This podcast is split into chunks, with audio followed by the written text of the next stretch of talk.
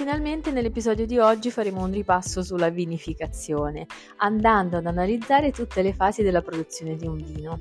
In particolar modo ci soffermeremo sulla vinificazione in bianco, a partire da uva a bacca bianca, sulla vinificazione in rosso, a partire da uva a bacca nera, la vinificazione per i rosati, a partire da uva a bacca nera, dove addirittura a seconda dei tempi di macerazione si potrà decidere la gradazione del colore e la vinificazione utilizzata per il vino novello.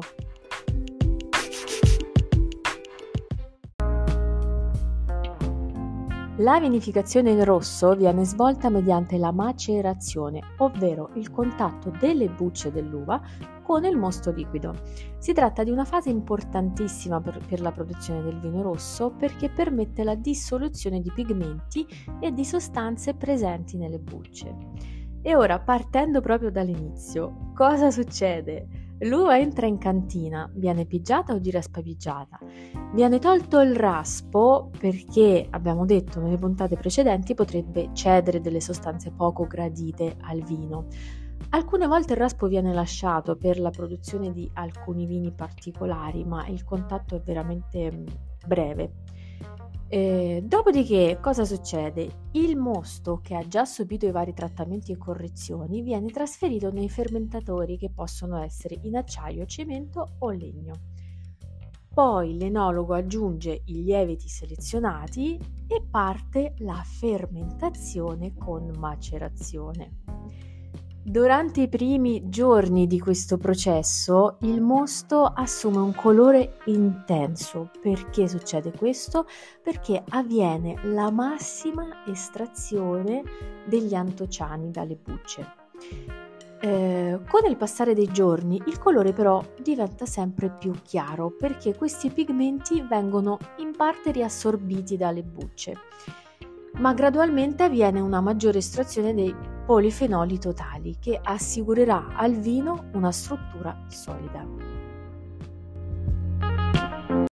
Ovviamente ci sono delle annate particolari in cui l'estrazione fa fatica a completarsi e quindi che cosa si fa in questo caso? Si ricorre al salasso, che è una tecnica che consente di togliere una parte del liquido dal mosto per favorire un maggior rapporto tra la buccia e il liquido, quindi il liquido eh, sostanzialmente eh, diventa proporzionato alla quantità delle bucce. Quindi alla luce di quanto ho appena detto e di mh, mhmm, quello che abbiamo ripassato nelle puntate precedenti, vorrei fare un ragionamento insieme a voi per capire quali sono gli elementi che favoriscono l'estrazione dei polifenoli totali in questa fase. Per rispondere eh, correttamente possiamo partire chiaramente dal tempo di contatto del mosto con le bucce, perché più eh, è a contatto con le bucce e maggiore sarà, sarà l'estrazione. La temperatura, il rimontaggio, la follatura che viene effettuata all'interno dei fermentatori, l'aggiunta di anidride solforosa, ma anche l'azione degli enzimi che abbiamo visto eh, nella, nelle puntate precedenti. E quali sono invece i tempi del processo della macerazione? Generalmente si tratta di circa 10-15 giorni, oppure 4-5 per vini rossi da bere giovani. Solo raramente per alcuni vini strutturati si arriva ad un massimo di 4 settimane. E a che temperatura avviene tutto questo? La temperatura nei, ferme- nei, fermentatori è controllata per non danneggiare il lavoro dei lieviti e solitamente è compresa tra i 25 e i 30 gradi. Durante la fermentazione e sempre per agevolare l'estrazione, l'ossigenazione e la distribuzione omogenea dei lieviti, il mosto viene sottoposto alla follatura oppure al rimontaggio. Perché succede questo? Perché le vinacce tendono a salire nella parte superiore del fermentatore e a formare il cosiddetto cappello delle vinacce, che impedisce il contatto omogeneo di tutta la superficie liquida con eh, le bucce. In questo caso, nel caso della follatura, il processo viene effettuato all'interno del serbatoio in cui eh, scorre questa soluzione refrigerante per raffreddare il mosto e dove avviene questa rottura meccanica del cappello delle vinacce. Nel caso del rimontaggio, invece, una parte del prodotto viene prelevata dalla parte bassa del fermentatore e poi riemessa a getto attraverso un tubo nella parte alta. In questo modo il cappello delle vinacce si rompe e diciamo avviene un, un mescolamento che permetterà un'estrazione più omogenea. Alcune volte invece la fermentazione può essere svolta a cappello sommerso, quando cioè il cappello delle vinacce viene mantenuto sotto il livello del liquido ad opera di un diaframma forato. Altre volte si può ricorrere al delastage, che è una tecnica utilizzata per togliere tutta la parte liquida del serbatoio, dal serbatoio e poi rimetterla sulle bucce lasciate al suo interno. Eh, questo processo si utilizza soprattutto per i vini da invecchiamento e può essere anche effettuato più di una volta. In questa fase della fermentazione diventa fondamentale il raffreddamento del mosto, perché la fermentazione alcolica produce energia sotto forma di calore, ma l'azione dei lieviti si bloccherebbe del tutto alla temperatura di 37 gradi, oppure verrebbe inibita se al di sotto dei 15 gradi, quindi è davvero importante mantenerla sotto controllo. Ma in cosa consiste la fermentazione alcolica? Si tratta di un processo in cui i lieviti trasformano gli zuccheri, in particolar modo il glucosio, in alcol etilico, anidride carbonica ed energia termica. Ed è proprio l'energia termica che fa ribollire il mosto e la fermentazione viene chiamata tumultuosa. L'alcol che si forma viene definito alcol svolto e non deve superare eh, circa 16 gradi perché rischierebbe di bloccare l'attività fermentativa. Se ci troviamo di fronte ad uve ricche di zucchero, avremo anche l'alcol potenziale, perché se questi zuccheri venissero fermentati produrrebbero altro alcol. La somma dei due, eh, dell'alcol svolto e dell'alcol potenziale, ci fornisce la percentuale dell'alcol complessivo ed è così che ehm, l'alcol complessivo potrebbe essere letto come ad esempio 12 più 3 gradi. Quindi fissiamo il concetto di fermentazione alcolica. È un processo in cui i lieviti trasformano gli zuccheri in alcol etilico, anidride carbonica ed energia termica. La fermentazione può essere anche malolattica, quando trasforma la molecola dell'acido malico, il più aspro, in acido lattico ed anidride carbonica.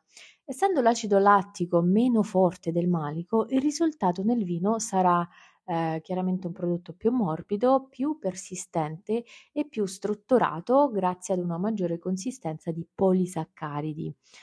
Inoltre il suo profumo tenderà a delle note speziate ehm, e di tostatura quasi. Questo tipo di fermentazione è il più frequente per i rossi, ma può essere anche utilizzato per i vini bianchi. E come nasce la fermentazione malolattica? Può essere indotta chiaramente dalla, dall'enologo oppure può partire in maniera spontanea quando il pH del vino non è molto basso, la temperatura di fermentazione si aggira intorno ai 20 gradi e c'è poca anidride solforosa all'interno del serbatoio. Eh, chiaramente per far partire la malolattica in maniera spontanea l'alcol non deve superare eh, i 15 gradi.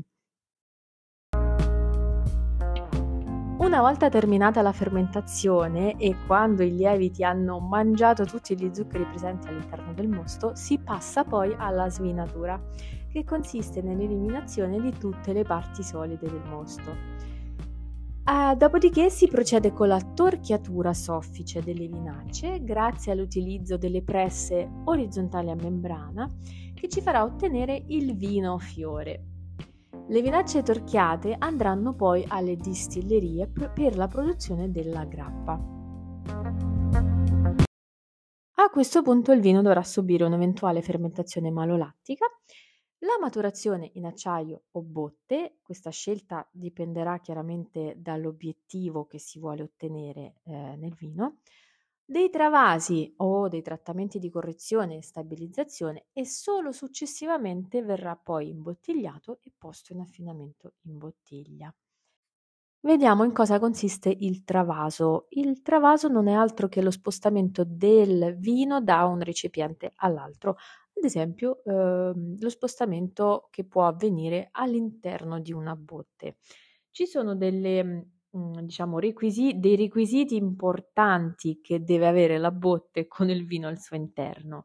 Una di queste è essere sempre colma di prodotto perché eh, durante le stagioni calde il vino può essere sottoposto ad evapor- evaporazione oppure ehm, può, diciamo, fuoriuscire, ehm, specialmente nei casi della fermentazione in botte, può fuoriuscire dalla botte. Per questo eh, si protegge da questo fenomeno con l'aggiunta di un tappo colmatore.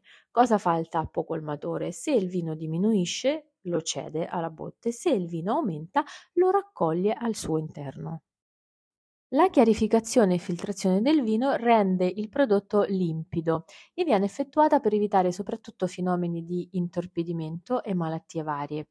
Viene svolta di prassi a basse temperature con l'ausilio di bentonite e gelatina. Spesso il vino può essere non filtrato e rappresenta una categoria alquanto interessante. Tra le possibili correzioni che può subire il vino troviamo l'aumento del titolo alcolometrico, aumento dell'acidità o la sua diminuzione e l'intensificazione del colore. L'aumento del titolo alcolometrico viene svolto attraverso un burrascoso raffreddamento a meno 15-18 gradi che toglie l'acqua sotto forma di microcristalli, aumentando così la concentraz- concentrazione dell'alcol. Eh, l'aumento dell'acidità viene svolto tramite l'aggiunta di acido tartarico, mentre eh, la diminuzione dell'acidità eh, può essere svolta, ehm, non si fa praticamente mai, ma volendo si, può, si potrebbe fare aggiungendo eh, dei sali come carbonato di calcio o bicarbonato di potassio. Che cosa faranno questi sali? Faranno precipitare gli acidi in eccesso. Si può anche intensificare il colore attraverso tagli con vini più colorati. Prima dell'imbottigliamento viene aggiunta l'anidride solforosa che assicura la stabilità del vino nel tempo e lo protegge dalle ossidazioni. Una volta scelto il recipiente e la sua forma, le macchine riempietrici inietteranno nella bottiglia l'azoto eh, appena prima proprio della, della tappatura. In questo modo il vino sarà protetto dal contatto con l'aria e i suoi profumi rimarranno inalterati. Ed ora vediamo come viene svolta la vinificazione per la produzione dei vini bianchi. La vinificazione in bianco esclude il contatto del mosto con le bucce, tranne eh, chiaramente alcuni casi particolari. Subito dopo la pressatura soffice, le vinacce vengono scartate e torchiate, pure di raspapeggiate e poi sgrondate, generando così il mosto fiore che subirà i suoi vari trattamenti e correzioni. Vengono poi aggiunti i lieviti selezionati e parte la fermentazione che in questo caso si svolge ad una temperatura un pochino più bassa, siamo intorno ai 18-20 gradi. Alla fine della fermentazione si procede con il primo travaso da cui si ottiene il vino fiore eh, può essere svolta un'eventuale fermentazione malolattica e il vino verrà posto per la maturazione poi in acciaio o in botte. Si procede in ultimo con il travaso definitivo, trattamenti di correzione e stabilizzazione, l'imbottigliamento e l'affinamento in bottiglia.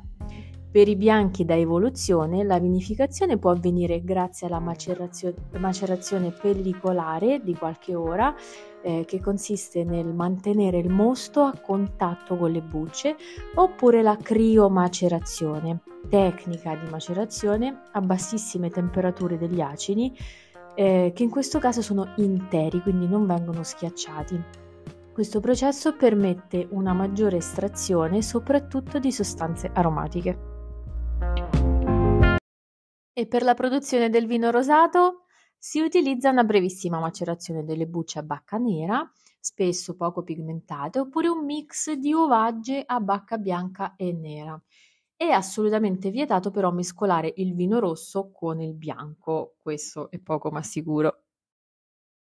Per la produzione del vino novello invece viene utilizzata la macerazione carbonica. In questo caso i grappoli interi vengono posizionati nelle vasche cariche di anidride carbonica per circa 5-10 giorni ad una temperatura di circa 30 gradi. Durante questo periodo i pigmenti passano alla polpa e avviene la produzione di sostanze aromatiche e la produzione di glicerina. In questo modo parte una fermentazione intracellulare senza alcun intervento dei lieviti, che poi verranno addizionati in seguito dando via ad una breve fermentazione di 2-4 giorni. Il vino novello è l'unico vino ad essere messo in commercio a partire dal 6 novembre dello stesso anno della vendemmia. E in ultimo bisogna citare anche la tecnica della termovinificazione che viene utilizzata soprattutto per la produzione di vini ricchi di colore, ad esempio per i rossissimi, oppure per trattare i mostri di uve non del tutto sane e quindi bloccare l'azione delle muffe dannose. In cosa consiste? Eh, una volta pigiata l'uva viene mantenuta a 50-70 gradi per massimo 30 minuti, quindi ad una temperatura molto elevata eh, in questo modo avviene l'estrazione del colore e poi il mosto ottenuto viene posto a fermentare. Ed ora ci rimane la parte più bella, quella della maturazione del vino in acciaio o in botte ed è proprio alla botte che vorrei dedicare un podcast a parte in cui parleremo sia di legni di botte ma anche del tappo e della sua composizione. E quindi per ricordarci i concetti fondamentali sulla vinificazione dobbiamo chiaramente sapere le differenze sostanziali tra la vinificazione in rosso e in bianco, e in cosa consiste la vinificazione per la produzione dei rosati e per la produzione del vino novello. Tra la vinificazione in rosso dobbiamo ricordarci i, le varie procedure di follatura o rimontaggio quando viene effettuata ad esempio una fermentazione a cappello sommerso o in cosa consiste la tecnica del delastage. Eh, dobbiamo inoltre ricordarci cos'è la fermentazione alcolica, perché è importante raffreddare il mosto, cos'è la fermentazione malolattica e quando eh, viene utilizzata e dobbiamo anche ricordarci sicuramente in cosa consiste il processo della svinatura, a cosa serve il travaso o la chiarificazione e filtrazione del vino e vari, ehm, le varie correzioni che può subire un vino, come l'aumento del titolo alcolometrico, eh, l'aumento dell'acidità o, o la sua diminuzione, oppure anche l'intensificazione del colore. Poi ci dobbiamo ricordare anche eh, cosa succede prima dell'imbottigliamento, quindi l'aggiunta dell'anidride solforosa e possiamo anche citare la tecnica della termovinificazione che eh, viene utilizzata eh, alcune volte per la produzione di alcuni vini.